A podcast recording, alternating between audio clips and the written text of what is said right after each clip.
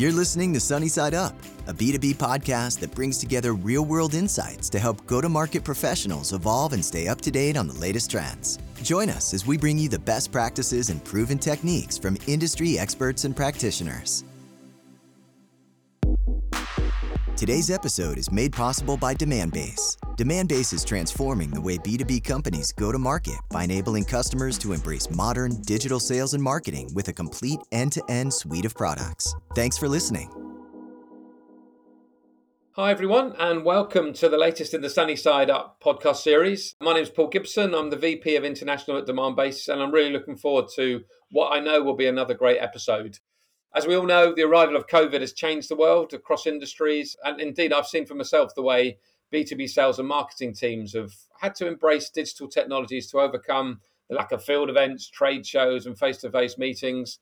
And of course, working from home has really changed the dynamic of so many of the roles. And therefore, I'm really excited today. Today's guest is one of those experts who's had to understand a lot of the challenges and opportunities companies have faced in these unusual times, especially within the public sector and equally been responsible for finding some of the necessary solutions. And therefore, it's with great pleasure I'd like to introduce today's special guest, Joe Powell, who's a 20 plus year sales leader veteran in the communication and tele- technology industry.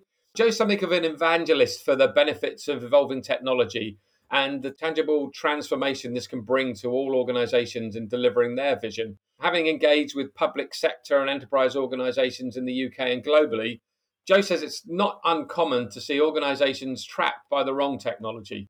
And Joe's passion is to ensure that she really understands the customer's priorities, their challenges, and the problems they're trying to solve, and the value they wish to deliver, because only when these elements are shared and understood can technology truly help change an organization and a sector uh, vertical indeed. Tech is fun, tech is great, but now we're seeing tech is truly changing and saving lives. And this is a very exciting time of change, especially in the public sector. So, welcome, Joe. It's great to have you here today, and I'm looking forward to our conversation. Nice to be here, Paul. Brilliant. Okay, so Joe, as I said up at the beginning, we've all experienced massive change in the last couple of years with COVID, etc. So I'd love to start, I think, by asking you when you look, and I suppose with a particular slant at public sector, how do you see the world has changed? I think we've seen a lot of acceleration, and that's good because we've seen where we cannot follow the normal processes. So, normal processes of setting out a strategy, particularly in public sector, and, and setting out what are the budgets for the next X amount of years and when will we do that.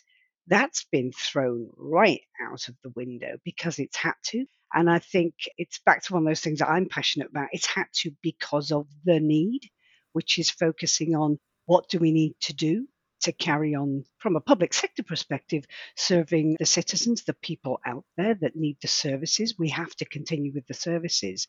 So, how do we have our employees do that? And that has been by by leveraging technology in the right way and deploying technology and actually smashing some of those myths and, and working practices that have been around perhaps more in public sector than in perhaps the, the private sector in, in recent years where if you couldn't be seen in the office, you weren't actually at work. And the thoughts of people working remotely was uh, often frowned upon and seen as, as we can't control them because we can't see them.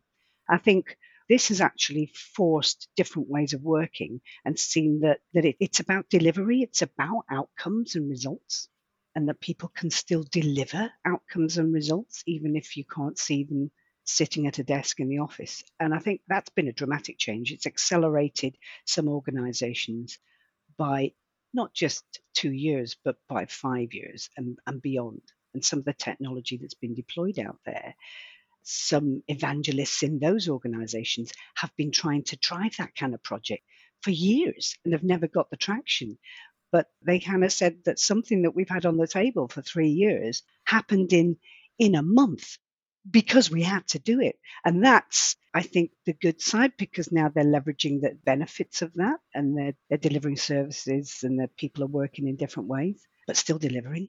Yeah, that's really interesting, and, and I think you're right. So many things have changed, and, and a lot of it's come down to trust, right? So we, we our team yeah. is completely remote now, but I have complete faith that the team that I'm working with are doing everything they can in the right way. And I don't, as you say, I don't have to see them every day in front of me to believe that. So I think you're right on that point. And I suppose change in many ways was always destined to happen, but it's probably fair to say that this has been massively accelerated by COVID. Is that your viewpoint? And if you have any thoughts around that?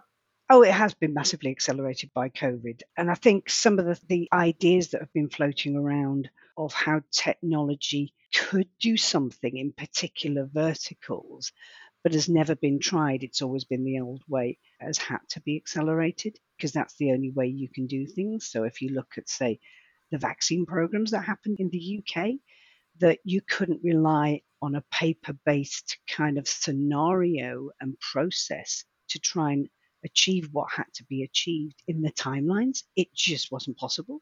You wouldn't have enough people on the ground to be able to do that and hit those timelines and get that going. So only by by looking at what tech can bring and getting tech in the hands of the medical professionals at the front end could you actually drive something at the pace that it had to be driven at and make sure that you could track all of that information? Because we really had to know as a country, not just about the numbers and, and almost what became and still is perhaps that kind of egotistical look where our numbers are kind of here's the european league tables it wasn't about that it's about who needs to be vaccinated first because who's vulnerable and then when do we need to do them again and if you had a bunch of paper based processes and the usual format of files and record keeping, you wouldn't have been able to know. So you could actually be be losing the, the timescales of, of vaccinating people at the right time, but also with the right vaccine.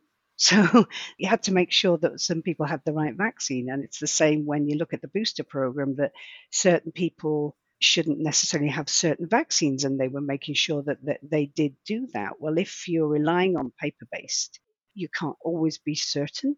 So, part of when you look at using technology and it deploying there, it really did make a measurable difference. It's a measurable difference for speed and agility of doing something and getting a program out, but also you're de risking it by making sure that you haven't got people replicating manually information that can then always be subject to human error because humans are only human. But if that information goes in once and then it's visible and accessible from multiple sources for when the next person needs it, it's in once. So that de risking as well as the speed. Yeah, that's really interesting. And we all look at the media telling us everyone's going to get vaccinated and they're all going to get their boosters and you've got to get it done. And we just think, oh, okay, I'll just go along and get it done. You don't think about all of the the time consuming effort that goes in. And you're right, a lot of technology has has definitely enabled that. Mm. Um, that, yeah, it's a really good good insight there. So obviously, a lot of these changes have been pretty major. I think one we've noticed is is how everything from roles to events have become much more of a hybrid thing. Do you have any thoughts around that evolution and how things have changed in that in that way?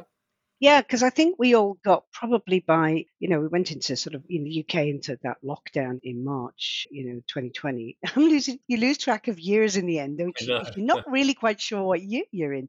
But then I think by May, I don't know whether you were and other people listening were, but I know I was fed up of join this webinar. Here's a webinar. Let's have another webinar. It was, it was like webinar spam and webinars had always had their place, you know, and their part to play and still do.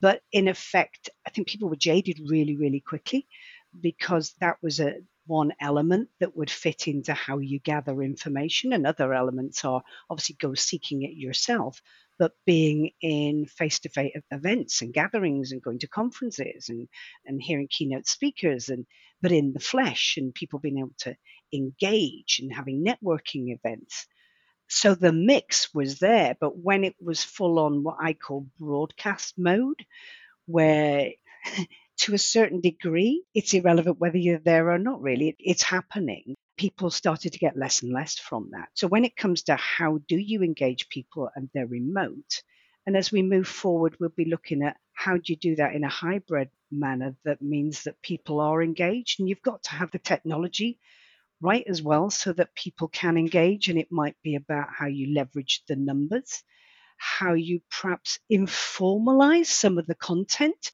so that it is not a full broadcast to encourage that debate because you want people to engage because that's where you actually get the more interesting dialogue from rather than just preaching at people because you never know how the, the, the story is landed.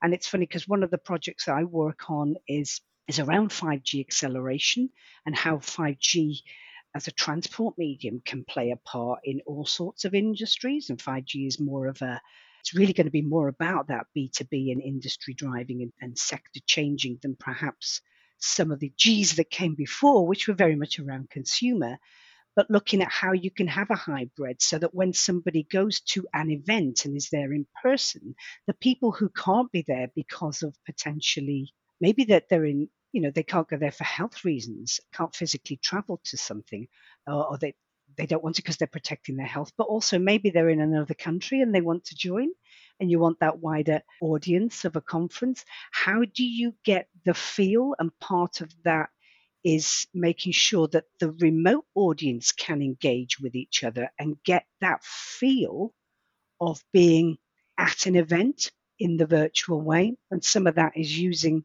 AI and visual technologies in a different way. And that some of that is very early stages at the moment, but that really is what's been explored at the moment to do that because it's not going to change right the way back. Nothing is going to change right the way back. So how do we how do we do that? And technology has a great part to play in bringing people together to get that feel and vibe that when you're sat at your desk if it's a business conference, you're not distracted by email because you have an experience that's as close as it can possibly get to being there in person and that you're having that feeling with other people who are remote as well. So I think that's something that will evolve and evolve very quickly in different formats, not just in that public sector or business thing, but when you look at, at concerts and sporting events and those kind of things, how do you get that that fan feeling, that I was there feeling? Because it's tangible. We all know that when we've been to a we've been to a concert, you get that feeling, you get that vibe, and you're you're sharing the moment with strangers uh, next to you. You get up and dance with strangers next to you because that's that's the vibe that's coming and and it's how do you do that in that hybrid world as well? How do you get that feeling? Because that's the whole point of a live event. Otherwise, you just put on a, a recording of a concert and it's never the same watching what was live music, but the being there feeling. So that's something that it's really one to watch and sort of dip your toe into in the coming months and years because that is going to change rapidly. Yeah, I think that's right. And I, was a really interesting, I think it was a, an interview, a, a, vlog rather than the podcast, but with uh, Mark Zuckerberg yeah. talking about the metaverse. And that's one of the things he highlighted. You know, how do we use technology to get that feel that you're at an event? mm. be it holograms or whatever it is, and the VR experience, and, and actually putting on a pair of glasses and feeling like you're at an event and all that. So I think yeah, there's a lot that uh, is going to evolve over the next two and three years, and and he he certainly felt in the next three years there'd be massive advancements yeah. there. So yeah, I think I think the world has changed, but I think there's lots more change to come. So yeah, it's about the reality feeling of it as well, not exactly. not what I call fake fun, because we all sniff out fake fun. You know, you're here to have fun. Mm, yeah, no one wants to be told they're there to turn up and have fun. You have to feel it. Got to feel it to have it. Yeah, no, absolutely great point. So, to just moving things on then, so we you hear businesses uh, are buying technology that really makes a difference, and I think there's a good term around at the moment, technology for good. Mm-hmm. So this is something we hear a lot. I'm assuming you do as well. And can you give me some of your thoughts? Maybe expand on that idea a bit.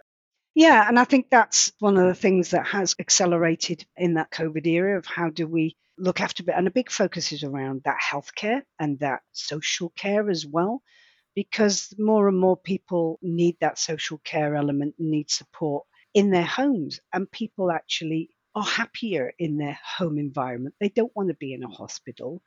They don't always want to go into a, a formal home environment. But when you look at the adult social care world, there just isn't enough physical resource all the time to look after everyone that needs it and also make that feel like a quality engagement and experience because a big part of someone having a care type person or a medical type person come to, to engage with them is to do perhaps it might be to do their their blood pressure and to check some of those measurements and to check their medication. Well one thing is that you can now and what we're looking at is doing that remotely in a way that doesn't involve the person, the patient, being a medical expert, but having the technology set up so all of that can be monitored remotely and proactively monitored in a way. So if there is a is a change in a reading, if somebody's heart goes into a, a VFib world, I'm not a medical expert, but there are certain triggers and patterns that that triggers a reaction. It triggers an action at a what would be known as a control center and a monitoring thing. And, and when you play the technology of the monitoring at the front end with the person, the patient, and add in algorithms and AI that will pick those things up quicker than an infinite amount of, of human beings can. That then tells the human being that says, right, okay, right, we need to we need to take proactive intervention. Let's get hold of that person. Can we get hold of that person? Actually, this has gone to critical. Let's get an ambulance there. And that's a huge thing to be able to do. But the flip side of that is not just their health, but when you think about people's mental health, happiness, and welfare, that you can have that virtual carer 3D kind of AI in the room. That's some of the stuff that's been worked on at the moment, where they sit down and have a chat with Susan or with John, because actually, some of the time, that plays a massive part in the well being of that individual. It's the chat of the physical contact, not just the monitor my vitals and, and give me my medication, but it's actually where have you been? Oh, what have you done? Oh, isn't the weather nice? And it might be the same conversation every time, but it doesn't matter because it makes such a measurable difference to that individual. And they can then, the technology can then have have people dropping in and doing that on a regular basis all the time. And that's huge in how we can deal with what is a, a massive amount of people who are potentially isolated and aren't seeing anybody. And there just aren't enough feet on the ground to be going out and doing that. And this is something that's always been in a where does it fall? Does it fall in the NHS when people have, have come out of hospital? How do we get people out of hospital? And then it's into the local authority. Neither of those bodies have got enough people on the ground. So, leveraging technology to support that and make sure that we really are looking after people's whole person, that is definitely technology for good, in my opinion. And I think the other side of it, when you think about in that hospital environment as well, there's a lot of people who are broken at the moment. You know, let's face it, anyone that works in there is working within an inch of surviving their own sanity and physical well being, but they're looking after other people and they will make mistakes. So, where technology can be there to help them, and you're thinking about things with technology that's got a patient's information and medication in details there, so that whoever gives them the medication, it is controlled and checked because you can use barcoding against the patient record to ensure you're giving them the right medication. Because time and time again, and it always is the terrible stuff that makes the headlines, you hear about people who sadly have died or ended up in a terrible situation because somebody who was probably really tired or really distracted gave them the wrong dose of medication. And if you have a, a, technology intervention there, it provides consistency to protect the patient, but also to protect the people who are there working, the, the medical staff. And it saves a lot of that paperwork, which means that actually those people can get around more patients. So if one medical resource, if a nurse or a doctor can get around more patients and spend more time with patients, that is the kind of outcome that we want. And that's where technology can make a measurable difference. And it's being deployed. There's some of this out there at the moment, and that people are measuring how many staff members impact that means that they can actually get those staff in the right places now by leveraging the right technology and having those records just doing what the record should do, but in a digital format. Yeah, that, and, and how topical was that conversation? I mean, NHS is on the news all the time, and all mm. the pressures that people are under in the hospitals, or as you say, social care, whatever it may be. And maybe that is the answer. It is technology and, and this virtual world that we're all thinking is going to arrive at some point, may be the thing that takes the pressure off that. So interesting to see, and, and I really loved your insight around that. This is really great stuff, Joe, and I'm really enjoying the conversation. Um, just moving on slightly, one of the things that's always been associated, I think, maybe unfairly, but with the public sector, is the speed at which things change. And you did touch on it right at the very beginning. Often it's driven by a committee who spend so much time digging into the minutiae of every element, nothing actually gets done. Do you think COVID has, has had a really effective impact on that? Oh, massively, because it was more about what has to be done to keep the services running.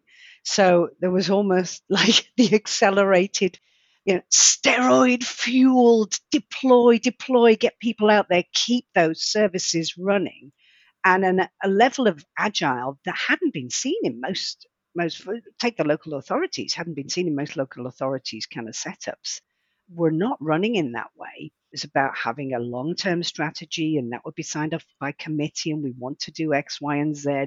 Well, that has to go back to committee, and there's nothing in the budget that's been pulled, that's been delayed. And actually, that world means that a lot of technology that was that ended up being deployed was probably the wrong technology by then because life had changed and how they work would be changing. So that then becomes technology for technology's sake, not what do we need to do? Why? Why are we doing that? And how? Therefore, how will we do it? So that had to go, a lot of that. So there was this like real, it may be seen as maverick in the cold light of day, but I don't think we've got to the point of cold light of day yet because this isn't over yet, is it? Let's be fair. So people just did what they had to do and then would be getting sign off and I think what then needs to catch up is the governance procedure in all those public sector bodies. So that governance committees thing that needs to be relooked at so that that then changes like deployments have changed, like strategies have changed, and it's aligned to being able to deploy the right thing at the right time rather than going backwards, taking the organizations backwards to still have this long drawn out committee Yes, they're spending public money. Yes, it shouldn't be frittered away. But even more so, it should be doing the right things at the right time, in the right time frame, not shying away from making a decision by dragging a committee on and on and on and on, because that's what we've seen in the past. So I know a lot of the local authorities I've engaged with have sort of said, we've done this, we did that in two weeks. That was a two year deployment project. We did it in two weeks. And the word is, wow, that's amazing because for them, that means you can do it. So, what's going to change moving forward? So, that's definitely the piece that's going to change, which is that committee, that governance as well. And how do, how do they work their strategies moving forward? Because so many of them are kind of like, well, now we've got all these buildings and all these desks for all these people that don't come in there's so much, uh, for want of a better word, real estate that's very built bricks and mortar out there that that's empty. So how how do they change and align the strategy? And that's what a lot of local authorities are doing at the moment, and public sector bodies, which is looking at what fits to support their services at the moment and getting that in their strategy and getting their governance committees and stakeholders bought into that to be able to operate in a different way. That may take a little bit of time. And I think there's going to be a little bit of reluctance as well because you're spending public money and that will always be the strap line at the end of it. We've got to have the checks and balances, and there should be the checks and balances. But checks and balances shouldn't mean delays of years. It doesn't have to be that way. And that's really, I think, the next bit of brutal push and pull that is going on at the moment to catch up as well. A lot of the organizations said our admin will need to catch up because maybe there was due diligence that wasn't done that would usually be done. And that's what a lot of them have been looking at in the last sort of 12 months, to be perfectly honest. But I said hats off to every one of them that I sat down and had conversations with. I said, I am so impressed to be able to use the word agile with your organization. It's great. It's fantastic. Yeah, yeah, and, and really relevant. And again, we you know we say it, it in the sales and marketing side of things at the moment. Lots of people who were digging their heels, you know, had to pull them kicking and screaming into the digital world. Suddenly, everything shut down. Right, there was no field events, no trade shows, no face to face meetings, but you still had to find these opportunities to feed yeah. the sales team and so it, it, really has changed the game and accelerated a lot of things, I think, for sure. Joe, I've really loved this conversation so far today, and I'm sure there's plenty for us to revisit and a whole other future podcast. But one one thing further to delve into end today's session, I think there was always a feeling that the number of hours worked equated to success. Mm. And this mm. is something that no doubt has completely changed with COVID. It's not least due to everyone working from home and, and those offices you spoke about being empty. Can you talk to me about your thoughts around this? Yeah, it is about outcomes. And I think there's been more perhaps uh, wider thinking now about outcomes because more and more people actually who've always been on what would be deemed as a your contract says you must be in the office or whatever, pushing back and saying, Well, I don't think so because I have delivered. I delivered.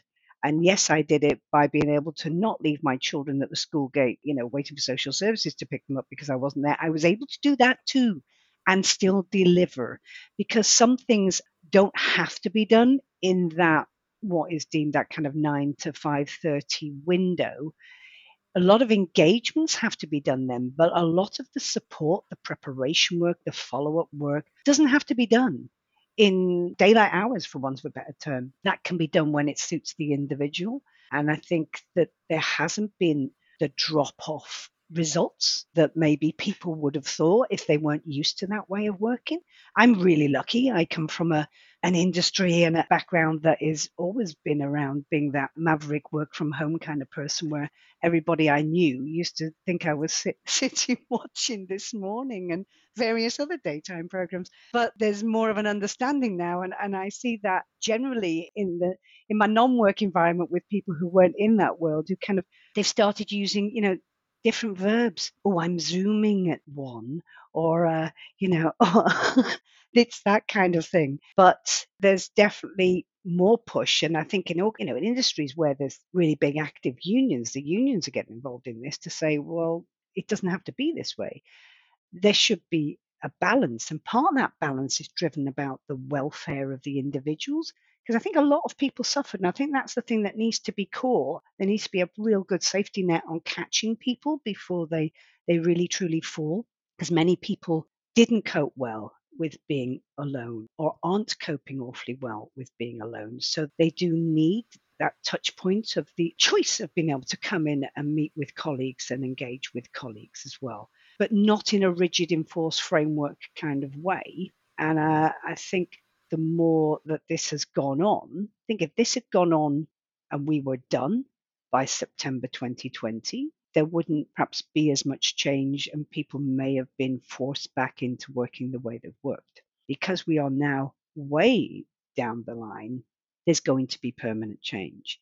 And I think any organization that digs their heels in and says, no, no, we are going back to that world is probably going to lose a lot of employees because employees feel empowered because they know that they can work in a different way that suits them and it suits their personal life as well because everybody works for various reasons but generally they have a life outside they're working to support and it is absolutely the blend.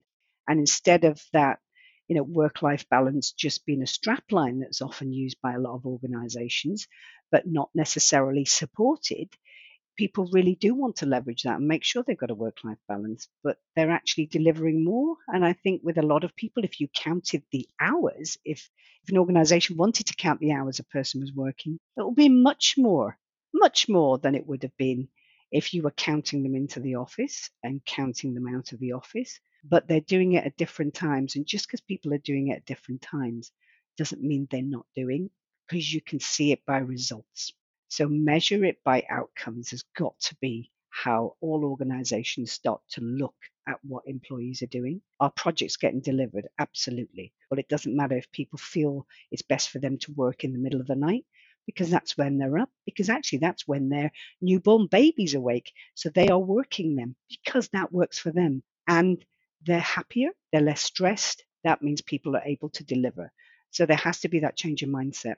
And part of that is you have to look after the whole of the, the employee because that's how you get the most out of them. I think often there has been perhaps less attention paid to the value of having an employee that is very efficient and, and does deliver and knows your organization and absolutely gets things done. Those people are so valuable to an organization. They can't afford to let them go. And I think we're seeing that, that the jobs market's actually livened up like it hasn't been alive for quite a long time. So people will walk if an organization doesn't support what their employees want and as long as they're delivering. Yeah, absolutely. Our office closed over here in, in our London office closed at the start of COVID and it hasn't reopened. Mm. But we've exceeded all of our goals and objectives ever since that case, yes. that situation occurred. So, yeah, it proves the point. I think there comes a point, as you said, where that social interaction, we're social beings, right? We, we need to get spend time together.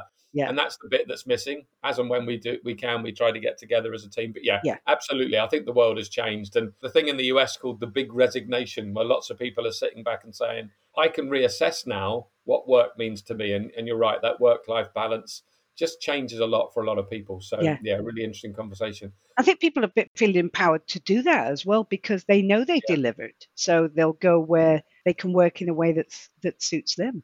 Yeah, absolutely. Joe, this this has been fascinating, and there's some really interesting stuff that I'm sure anyone who listens to this podcast will get benefits from. A couple of last things, just for the listeners, if I may. Would you mind recommending a resource, be that a book, a blog, or a website that you think would be really good for people to follow? Well, it's one that's been for me. It's a book uh, about a person that's pretty well known. And it's one that's been around for a while, but I think it's worth anybody having a listen to. I didn't read this book. I actually had it on audio, driving up and down the motorways of the UK when I used to do a lot of that.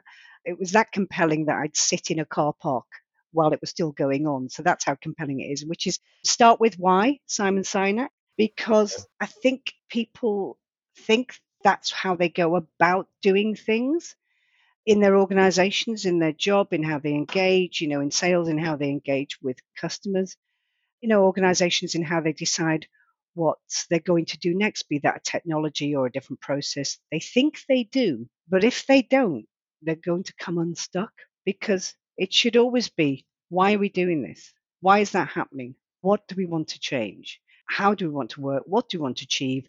And then we will do it with what and how we will do it, not start with what we're going to do and how, and forgetting why you think you're doing it. And I think it's a message. It doesn't get tired in re listening to. That's what I would go with. Yeah, it's a great recommendation. He's a great speaker as well. I don't know if you ever watched any of his podcasts, but he just draws you in. The way Mm. he, he explains things, I think, is, is excellent. That's why I ended up in so many car parks continuing to listen when I needed to get absolutely. out the car. Yeah. Yeah. And last but not least, if anyone listening to the podcast is keen to reach out, if you're okay to do so, how Mm. would they best contact you? Oh, LinkedIn. LinkedIn is LinkedIn. the yes, yes. Yeah. Brilliant. Joe, this has been an excellent podcast. I really enjoyed your time today. Really interesting information you've shared. Thank you so much for being part of today's podcast series. I am sure we'll be in touch to do another one because I think there's we've just scratched the surface on the sort of Mm. things we can talk about. But for today, thank you very much for attending and everyone who listened to the podcast today. Appreciate your time and, and look forward to the next in the series. Thank you. Thanks so much for tuning in to this episode of Sunny Side Up. If you liked what you heard, please rate and review us and subscribe to our show on iTunes, Spotify, or wherever you consume podcasts. You can also find us on YouTube and Demand Based TV.